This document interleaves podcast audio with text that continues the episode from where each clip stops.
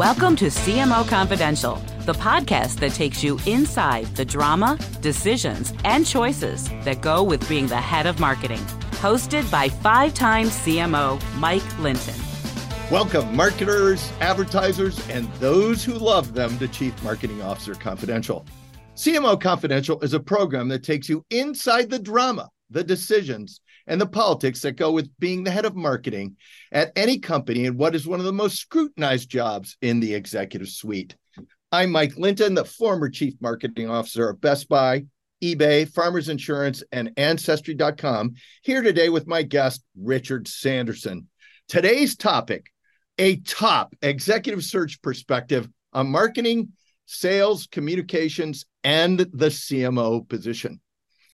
Now, Richard started his career at Russell Reynolds, took a detour to work at Booz and Company, went back to Russell Reynolds, and then moved to Spencer Stuart, where he leads the marketing, communications, and sales practice. Spencer is one of the best search firms in the country, and Richard specializes in CMO, CRO, CCO, and sales leadership positions, all the C's, and he leads 25 searches per year on average and sees a lot more. Full disclosure, I've known Richard for several years as he recruited me to the Allworth Financial Board. Welcome, Richard. Thank you, Mike. Pleasure to be here. All right, Richard, let's start. Give us a quick overview of the talent marketplace and what you are seeing today.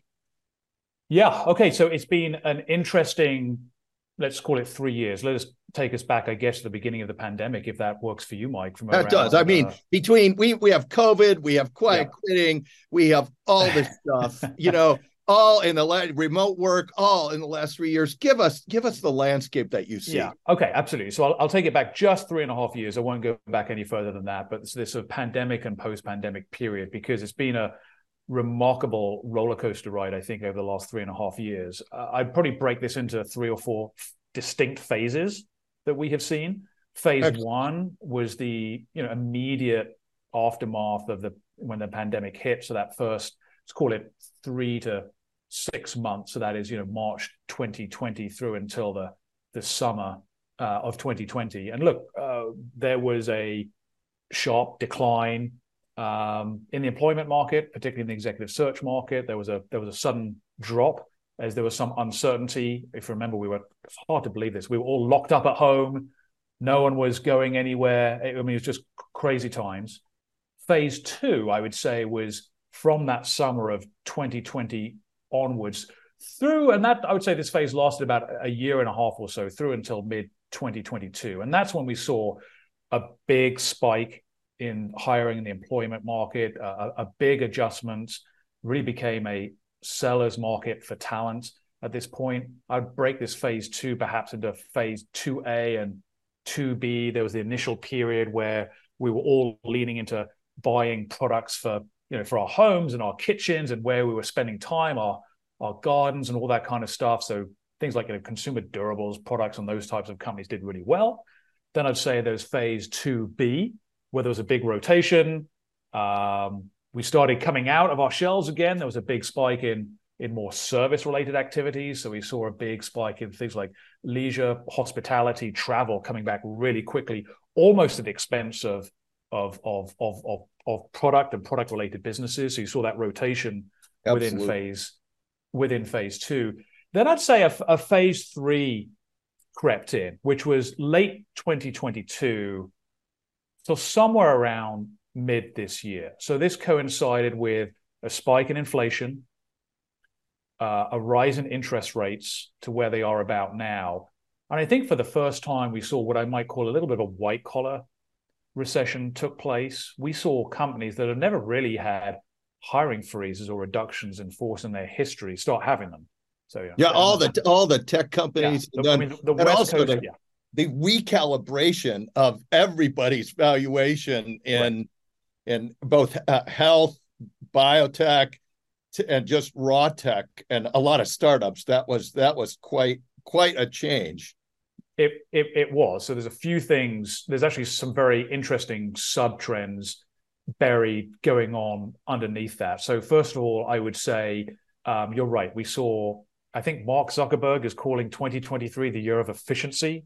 I think is the phrase he's out there with. But always catchy meant, efficiency. What it's meant is, you know, we have seen these, particularly you called it out, of West Coast, particularly consumer or digital tech companies, really look at large scale layoffs for the first time, hiring freezes. Uh, this coincided with the rise of interest rates and just as a sense of looking much more closely at the cost base. And so the paradox here, or the irony, is on the one hand, I think the employment numbers that come out from the Department of Labor have suggested actually employment is all time highs and the right. unemployment level is an all time low. What's actually going on beneath the surface is there's a little bit of a white collar recession going on and that you know perhaps the service sector or hourly jobs there's more of those available than, than, than, people to fill them on the other hand we saw at the, the top end of the market where search firms focus there was there was a pullback and I, you know, I, I whilst I've not studied the the uh, the publicly uh, released financial results of the publicly traded search firms, I mean, I think the general experience in executive search is that 2023 ha- is going to be is going to be a down year. Yeah. Um, we're seeing, I think what's going to happen is we will look back at 2021 and 2022 as years of overhiring. We will probably look at 2023 as, if you like, a reversion to the mean. And my guess is, and then this is now phase four that we're in, I've noticed for me, it was really around May. I noticed a real sentiment shift to the positive. I think we're looking at a return to normalcy in second half of 2023 and now going into 2024. So, so if, we, if we get to if we get back to normal, if we're returning to normal, is something like AI or quiet quitting or you know the lazy girl thing is that going to um, have a, is that really a real thing or or what are you seeing from the search seat on on all this stuff going on is that is that coming back to normal too or are those real trends and all the fighting about remote work and coming back to the office and real estate right. Okay, so uh, you've actually packaged up quite a few things there, Mike. I did. I'm going to let you go wherever you want with them. Which I'm just going to break down into some sub bits. So there's a whole discussion right now about AI, metaverse, what impact is that going to have on marketing and marketing leadership? And I'm just going to put that off to the side okay. for a moment because there's a separate that that's a whole separate discussion we could have. You brought up issues around quiet quitting, or yeah. the quote unquote the Great Resignation. Yeah. I think it was called once upon a time and then there was a third issue in there, which is the return to office. Right. These are all major, major substantial issues right now that we're having a lot of discussions with our clients about. Um, so let me sort of take this of quiet quitting or great resignation, call it whatever, whatever you want. Um, I actually thought about it more as more of a, a great reshuffle than necessarily a great resignation. I'm not sure that if you look at labor employment trends or labor participation rates, you saw a massive change necessarily. It sure doesn't look like it when you uh, look at the US no. numbers. So I'm not necessarily sure people were like quitting in vast numbers, but rather sort of rethinking certain decisions for a period of time and certain trade-offs they were willing to make. I, I, I think it also reflected, to be honest, what was going on was there were very different experience. There've been very different experiences over the last three years, depending where you are in your career. And so here, here's what I mean by this. The reality is for, for senior leaders, some of them did really well in the last three years. Um, you know, you you pointed out yourself off the initial dip in in March 2020, share prices rocketed. I mean, from what I remember, the Dow wow. Jones dipped below 20,000 in March 2020, but it soared to over 36,000 by 2021. And and if you're in a tech company, you actually experienced unprecedented wealth creation in a short period of time. And specifically, the Nasdaq went below 7,000 in March 2000 and then hit 16,000 by by Thanksgiving um, of the following year. I mean, there was just, I mean, the level of volatility was extraordinary. And if you timed it right, you made a boatload of money. Now, not everyone times it right, but so for senior leaders, some of them are having the best times of their lives. And by the way, they didn't have to be in the office, and it, it's not it's not polite to say it, but some of them were having a, a grand old time. Now, on the other hand, um, I think if you were early or mid career, I think it was a very different experience. The, the pandemic was often deeply traumatic. It often meant moving back with your parents. You might have been leaving big cities. There's a huge amount of uncertainty in professional and, and personal lives. And you saw much greater turnover in that cohort. And their experience of work was was was very different. In many cases, there was no coaching going on, no mentoring, no real development. People, and so when people talk about quiet quitting, what I think was actually happening is people were leaving mediocre jobs with poor company cultures. That's what was really going on. Uh, but very vastly, and I don't think people talk about this enough. There was vastly different experiences, I think, of the last three years, depending where you were in your career.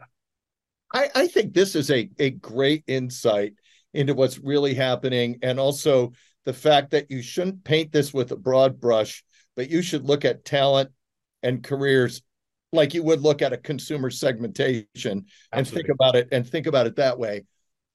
Um, I, I, I want to flip this over to the CMO, CRO, and all the other C searches you do because you do so many C searches. And I, I want to talk about um, what are you seeing here between as companies are rethinking all of this marketing, sales, comms, and customer experience? Those used to be all kind of single jobs, and now they're kind of mashing up. Maybe what do you see there? It's all over the place, Mike. I mean, first of all, let me start with a statistic that sometimes shocks people uh, around the, the presence of the chief marketing officer. If you look at the Fortune 500, and we've done many studies, and some of them will quote, I'm sure, later during this uh, discussion Absolutely. today.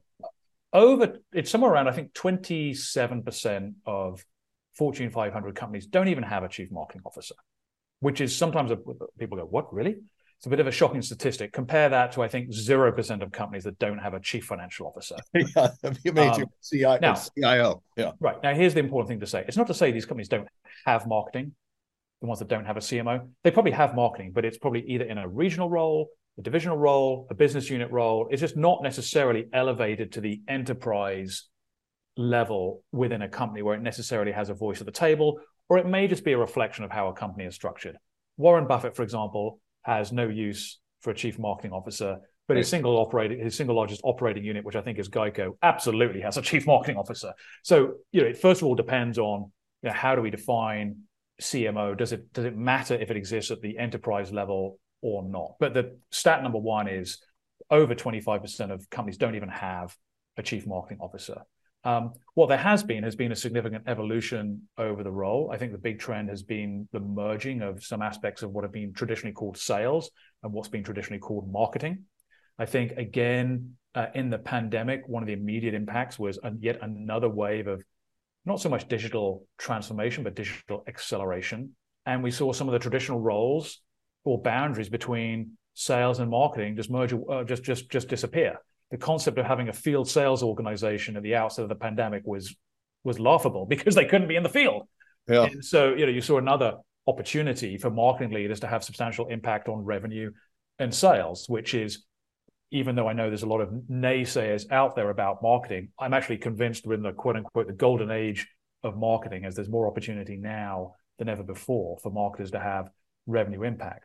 But back to your question about what's happening to the role, this evolution is nothing new. I mean, I remember 10 plus years ago when people were talking about, oh, what is this chief growth officer role that is cropping up in consumer yeah. products companies? And there are a range of, of large scale multinational CPG companies that moved to a chief growth officer structure where a marketing leader was actually a report into a chief growth officer. So there's a question around, oh my goodness, the CMO role is being layered. What does that mean? It's the end of the CMO role. Of course, it wasn't, but just another iteration.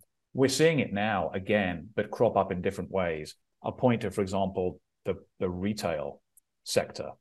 Most, I think I can say this, I think it's true, most uh, retailers of scale now have a chief customer officer. Yeah. And, um, and, and your role, a lot of people are rolling customer experience and, and other stuff into that job right. versus just the marketing. Correct makes and, a lot of sense. Right. And so. so, so, you know, what does that mean for, for marketing leaders? Look at some businesses that have a chief customer officer, they don't have a CMO. In many cases, you could say somewhat cynically, the chief customer officer is just a CMO plus role. Right. Which, by the way, I regard as a good thing. Um, and when you look at the the definition, when you look at job description, we have the pleasure of writing a lot of job descriptions and talking to our clients about scope of role and responsibilities. I mean, you'll see in these chief customer officer descriptions there's a lot of table stakes marketing stuff that's in there. So, you know, typically all branding creative is in there, insights analytics, digital. I think where the chief customer officer role really does get differentiated is around ownership of the of the uh, omni-channel experience right. activation. Fundamentally, it's about how do you link physical and digital assets. Um, consumers do not go on some linear path as to how they choose to shop. They, they migrate and move across multiple channels, but traditional company org structures, frankly, aren't set up well to match how the consumer chooses to shop. And essentially, the chief customer officer, I think, is a is an attempt to address address those types of, of journeys, but also throwing in the next wave. Uh, we're seeing um, retail media, essentially the monetization of of, of data that exists, uh, media networks that are growing up within retailers, the important role of of believe it or not, they don't talk about this much, but financial services or credit cards. For some, Absolutely, that's some, huge. Yeah, I mean, they don't talk about this, but but sometimes you could rather cynically argue that a retailer is actually a rather large credit card program that happens to have some retail stores attached to it. Because when you look at where the net income comes from, it's disproportionately from financial services activities associated with the retail experience. Some of that is being thrown in with the chief customer officer. Plus- and I think I, I will say I, I, I look at it as a really good thing because to me it's a CMO plus up job. Right. right. And I, I, look at that was like my job at, at a couple of the companies right. where where you had customer experience or and or the call centers and the service groups in there, which yep. is you're really the customer interface versus and marketing is one piece of that, but not right. all of it. Right. Can, can I can I flip the the, the yep. question a little bit and say, all right, so we have a bunch of companies that don't have a CMO. They have all those other things. They have this. When you look at at the CMO job, mm-hmm. a lot of people get it right, and a bunch of people maybe get it wrong. What's the biggest mistake people are making now when they structure the CMO job or hire CMOs that you see? Okay, really good question. I think there's a number of issues that uh, still are not well addressed when it comes to hiring chief marketing officers. Number one is um, inconsistent definition of what the role is and what the expectations are. Um, I will, when we're taking a brief for a chief marketing officer search, you know, depending who the hiring manager is, it might be the CEO, it might be someone else. But I'll often ask them, you know, how will you know if you're chief marketing officer hire is successful after year one and just leave it there. And there's often a very awkward pause. and then I get a really fluffy answer. I mean, and, and this is my, my point. I don't think there's a consistent definition of what marketing is, or more importantly, what does success in marketing actually look like? There are no consistent success metrics.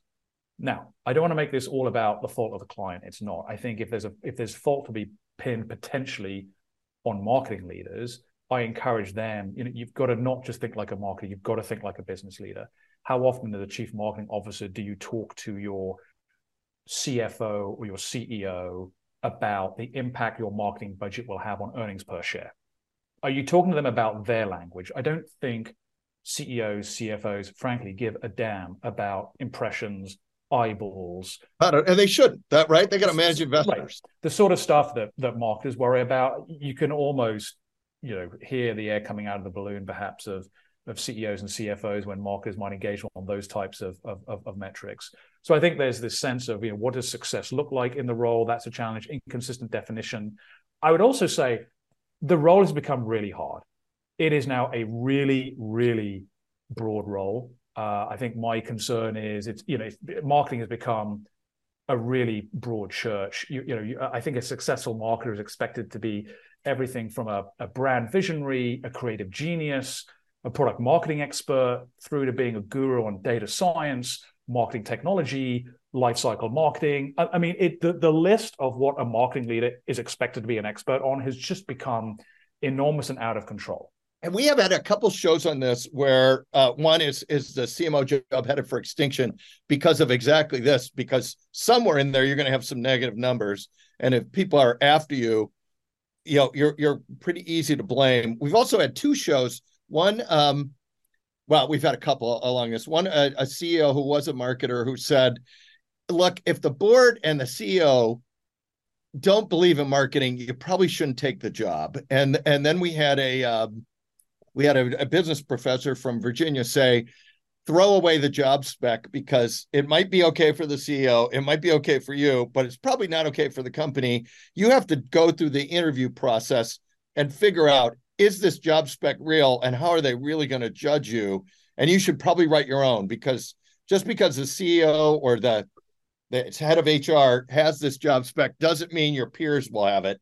and you want to scope this out before you go in. Can you can you talk about that?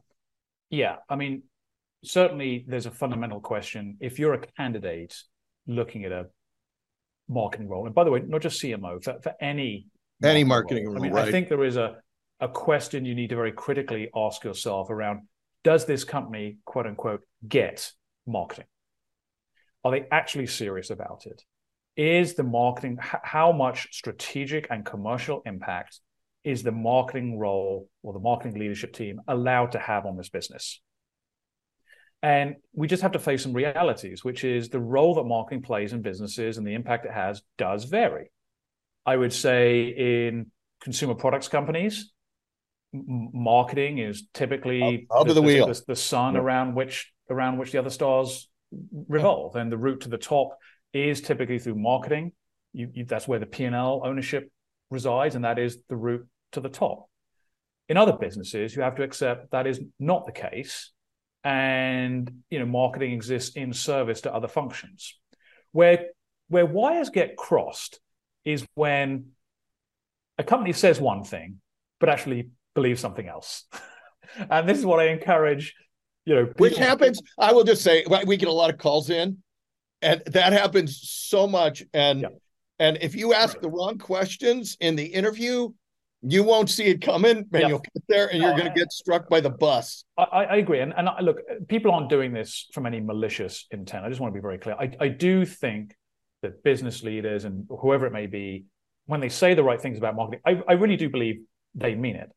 I also recognize there can be quarterly earnings results pressures, budgetary pressures, and more often than not, you know, marketing can be the first one to get it in the neck.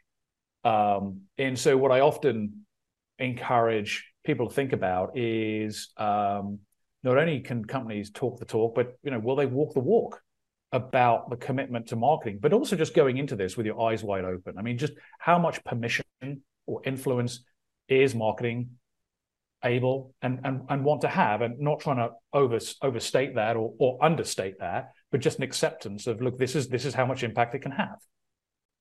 Uh, look, I think this is super important because look, that's like everybody wants to get in shape, but getting in shape takes a lot of effort. Like everyone wants a great brand and a great marketing department and great CAC and great great web. You, you know, you want it all, but you you have to be willing to do do what it is. I, I, you know, I have a couple questions I ask when I when I when I'm looking at at jobs. But do you have any recommendations for what people should ask to see if marketing is really has the influence and uh, uh, account of uh, like power to go with the responsibility it's given because you, you, you yeah. know all this you get all this stuff yeah make magic but okay. then if, if, you have yeah. nothing to do with how do you yeah. i'll give you a couple of question? tips i'll give you a couple of tips so number one if it's a publicly traded business here's what i actually do and this is when i do my own research on a company but it's very telling go to the 10k and on your computer or whatever it is do control f where you search for a word type in the word marketing See how many times it's mentioned in the 10K. Oh, that's a good one. If it's like not mentioned at all, if there's like no mention of marketing at all in the 10K, uh oh, I think you know what you're walking into. Um, so that's tip number one. Just see does the company talk about marketing in their public filings? That gives you a sense, number one, of how seriously the company takes it. I'm not saying there's a threshold for the number of times it needs to be mentioned, but it gives you a flavor for is this a topic the company wants to discuss publicly, yes or no? Um, topic number two would be, particularly when you get towards the end of a process, um, it's telling how many people you've been allowed to speak to and how broad that audience is. Because here's the here's the lens I think through which you you should be looking at it. How well does the broader business leadership beyond just the hiring manager you know, how actively are they engaging in marketing? Is this on their agenda? Do they want to talk to you about it? How broad was the process coming in? I'm not looking to expand an interview process so it's out of control, but at least try and have a sense of is marketing on the agenda of other key business leaders, yes or no? And I think you can only get to that by trying to have an interview or a discussion before you are offered a job or before you accept a job. Um, so trying to do as much due diligence as you can because it is really hard. And then, if, you know, the third thing I say to people is, look, make LinkedIn your friend. Go and find people who've left this company in the last six or twelve months, and and look them up and try and try and engage with them and just ask them, you know, what is the culture like in in the firm? What is the role, impact, influence uh, this team has? How is the leader, the marketing leader, viewed by their peers? Um, try and do your own due diligence as much as you you you can, and a great way to do that is by tracking down people who've left company uh, left the company the last six or twelve months. I think those are super tips. Uh, I will add two questions that I've used, which is who has final approval of creative and media? And if it's not me, I'm probably not taking that job because I don't have any of the authority that goes with the responsibility. And then the second question I always ask is if I want to move money across my functions, I should be able to do that. If I have to get someone else's approval, I'm not really running yep. whatever whatever my span of control is and and so those are the two questions that that I've used as as kind of uh, really important insights as as to how the decisions get made. Um, hey, hey, so so I I I still think the CMO job, as we kind of have alluded to, is still I think the fastest turning job in the C-suite. What would you tell everybody? Well, one, if that's not true in your mind, you should you should let me know.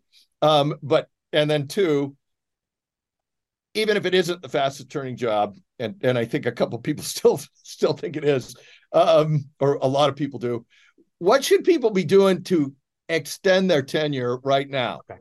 All right. This is a really important topic, Mike, because I am pushing back hard on this narrative that somehow CMOs are a bunch of failures and that somehow they've got two or three years to prove themselves or they're out. It's just not true. And I know there have been some very high profile articles written in very well uh, established and prestigious publications that talk about this. And you know what? When we've looked at the data, it just doesn't support it. So here, here's what I mean by this. So at Spencer Stuart, we look at um, the Fortune 500 and we look at all functional leaders, not just the marketing leader, but we've done a 10 year study on every single marketing leader in the Fortune 500. Now, for 20 years, Spencer Stuart has published uh, an average uh, CMO tenure study. In full disclosure and candor, we did change the data set about two years ago. Historically, we had relied on the Ad Age 100, so the top 100 advertising uh, spenders yeah. as measured by by their marketing spend. What that meant was it was an inevitable lean into more consumer driven categories and high spenders, and also limited to just 100. In the last two years, we switched to the Fortune 500. By definition, the sample size is five times bigger and it's a much broader array of companies and a much more of a blend of B2B and B2C as opposed to just high profile, high spending um, brands or businesses. So uh, I feel I think we feel a lot more robust. So so let me just give you the headline. So the average tenure of a chief marketing officer, when you look at the Fortune 500, is 4.2 years. The average tenure of the C-suite as a whole is 4.4 years. It's really not that different. No, that would be a standard deviation. So correct. And if you look at, so I'll give you some of the others. The chief financial officer, 4.6 years. The chief HR officer, 4.5 years. The general counsel is high, 5.5 years. Um, supply chain officer, 4.3 years. Marketing, 4.2. It's just not that different. And so we are oh, trying to move away. standard deviation, other than we, right. We're trying to move away from this. As I said, there's this narrative out there that CMOs are failures; they turn over. So then we went even further and said, okay, well, I don't think many people have answered the question: what happens to CMOs when they do leave their job? I mean, are they actually being fired, or or, or what goes on? And here's the punchline: no, they're not. The punchline is this, and this data has just been updated. We've not published this anywhere yet, Mike. So I'm glad to give you the exclusive I, on this. CMO Confidential's got a so You've got a scoop here. So we have looked at the Fortune 500. We've looked at every CMO that exited their role between 2019 and 2022. In total, that's over 250 CMOs who've exited their role. Of those, 68% of exiting CMOs are either promoted within their own company or go on to a similar or bigger role at another company that means that approximately 31%, and I'll break it out to you in more detail. So fundamentally, 17% of CMOs, when they leave their role, that's one seven, are, are generally retiring. They've come yep. to the end of their career. 15% are either self employed or don't have a current role. So that means, okay, they might have been fired, they might have left involuntarily, something else has happened. But the vast majority, Mike, are going on to bigger and better roles. and so the sense that somehow they're failures and being fired after three years, it's just not true. I, I love that you prepared for this because we may have to have you back and put all these charts up and and talk about it because I know when I talk to the academics about this, they will say they're looking at thousands of companies, and if you go past the 500 and you go deeper, the turnover is pretty harsh. But yeah, and, and I would say, look, that may be driven by other events. I mean, the moment you step outside of the Fortune 500, you start getting the companies that you know they may be private, uh, uh, private equity owned. I mean, they are they're on very defined timelines of of buying a company, exiting a company, and that may result in a change of, of, of a leadership team. And yes, I accept that this data I'm giving you is the largest 500. You know, this is more of a a, a large cap view. And I've no doubt, yes, if you do go to smaller companies, it may look a little bit different. But we deliberately expanded from 100 to 500 companies to try and give this some robustness. But as I said, this sense that CMOs are failures is just not true. I view it like this the CMO role is really a platform role onto something else in your career. CMO is not necessarily an end destination, but a waypoint onto something else in your career. And this is the sort of the narrative that the data supports, not that CMOs are failures and can't hack it and constantly in this revolving door. That that is just that's just not true. Well, this was this was super helpful, and thank you for the preparation on this. Um, I want to flip the. I, want to. I want to because we may have to have you back on the show if you're willing um, to to talk about this later on. Um, if I if if people are out there listening to the show and they want to be a CMO mm-hmm. and they're you know down at that director level or up, what would you advise them to be doing now to get yeah. ready for this kind of job, given all the stuff we've talked about and how much there is to learn and do right. and how the job's getting harder and harder. What should what should they be doing now? Right. So you need to find either a manager or a leader or a company that's going to develop you. And what I mean by that is I'd hinted earlier that my concern about marketing is it's become now a series of highly specialized swim lanes. And you yeah. sort of grow up in a swim lane and you're not careful, you get you know, you get painted with a brush that goes, oh, you know, that's the per- that's the creative person. Or yeah, oh, look, you can the, only you do the backstroke, right. but you have or, to do the right. you, you or, have to do the medley or that's the quant jock. You know, that's our yeah. that's our acquisition, you know, customer acquisition person. Um, how do you find a business or a manager that will rotate you through different roles and give you different experiences early in your career? I mean, I will often challenge some marketing leads and say, "Hey, when was the last time you put your your your creative director and made them a director of performance marketing?" They don't do it. Um, but increasingly, I think you know, with these with these wide, broad, broad encompassing job specs that are coming up. I mean, there is some expectation that you have touched different parts um, or most parts of the marketing skill set or most parts of the business. So, how do you find someone or something that will invest in you? And so, it also means that the places where people maybe used to go and think about starting their careers are not necessarily exclusively the places I would encourage people to go now. You mean you're I, like saying like a Procter and a Pepsi? Yeah, yeah. I, I, I, don't want I don't want to I don't want to pick on those because those continue to be absolute academy companies that generate a disproportionate amount of of, of, of CMOs. But it is true, I think, that if you're in Procter and Gamble, you're not really being exposed to many direct business models. Right. You are still selling your product in an intermediated way. I mean, through retail, um, to get your to get your end consumer. Um, you know the direct to consumer business model is not yet i don't believe a substantial part of their of their revenue and yet of course the last 10 years has seen a wave of these companies now whether this wave of companies is here to last is a whole other question you know many of them have unsustainable business models many of them been unprofitable many of them in the most cynical sense you could say have been propped up by private equity money that kept them in, in business and just eroded right. the margins of, of every other business if you want to be really cynical you could say that but I'd also say, you know, this direct to consumer business model is clearly here to stay. And without a doubt, I mean, if you just look at Progressive and Geico right. and insurance, that yeah. that's that's like a massive, a and, massive industry right. shift. And this isn't just about a B 2 C. I mean, in the in the B 2 B world, which we haven't spoken much about that, I think some of the most interesting transformations and upgrades of marketing leadership are happening in B 2 B businesses. If you think about the role that lead generation plays there and the, the role that marketing plays in lead management now, in B2B, that, that is significant and substantial.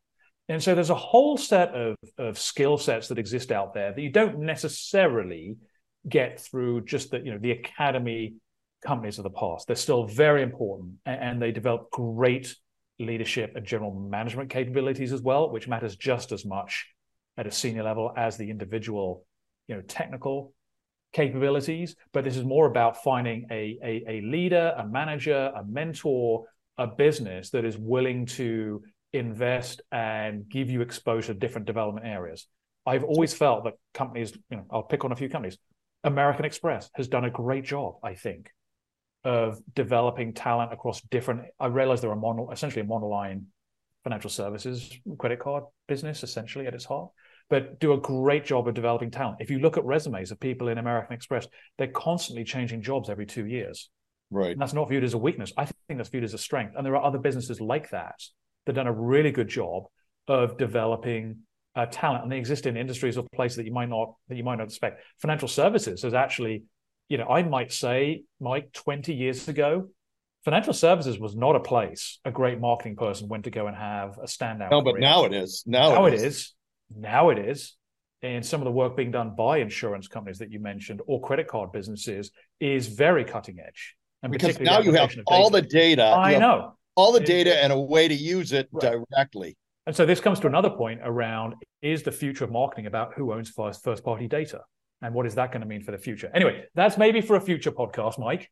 Um, well, I, I, hear you agreeing to come back. Um, so, but and I want to summarize what you just said because because we're, we're running up against time, and I want to get the last question in here. But what I heard you say here is, look, get trained by someone that knows what they're doing. Two, get broad uh, as as much as possible so that you are are doing more things. And then three, think like a general manager, not like a marketer, no matter where you are in this space, so that you are learning as much as you can. Is, is that a fair summary of what you yeah. kind of said? Yeah. Thank you. Yes. Okay. Awesome. So, last question practical advice and or funniest story you want to share with our listeners that we haven't talked about today. You can take one or both of those but you must take one. Practical advice and or funniest story. Uh, okay practical advice because uh, i don't have a great funny story for you off the top of my head but practical advice is uh, what has become clear to me for doing this job now for almost 20 years is that the most important thing someone possesses in their career is their reputation how you treat people how you engage with people how you manage people the feelings you leave with people that is the most important thing you have in in your career. When we do, we do a lot of what we'll call sort of backdoor referencing, third party right. sourcing on people before we even make the call to them. And a lot of it is often dwelling, you know, it really comes down to what is this person's reputation? What have they done? What are they like? I say this because your reputation is the hardest thing for you to adjust. You can't just pivot your reputation overnight. It is the accumulated experience of often decades of of how you treat and how you engage people. So I would say at any point in your career, the most important thing you can do is treat people well, be treated well, treat people the way you would expect to be treated. And not you don't have to actively cultivate your reputation. I'm not saying that, but think about how you engage with people because that is a track record that goes with you. You can't adjust it easily. And that is often, you know, what, what will be the lingering impression you, you leave on people and how they talk about you to others, particularly people like us. Well, I think that is a great uh, finish to the show. Thank you for sharing that. Thank you, Richard, and thanks to everyone for listening to CMO Confidential. Look for our other shows on Evergreen, Spotify, Apple, and YouTube, which include Why Marketing and IT Should Be BFFs. A leading business thinker and futurist talks about what's next. Is the CMO position headed for extinction? and what private equity really thinks about marketing. Hey, all you marketers, stay safe out there. This is Mike Linton signing off for CMO Confidential. Today's episode of CMO Confidential is brought to you by CMOcoaches.com. Are you a current or aspiring chief marketing officer looking to take your career to the next level? You should work with a CMO coach. CMO coaches are former CMOs who are nationally certified coaches so, whether you want to improve your leadership skills, develop your team, or drive better business results, we have the experience and expertise to help you succeed. To learn more, visit us at cmocoaches.com.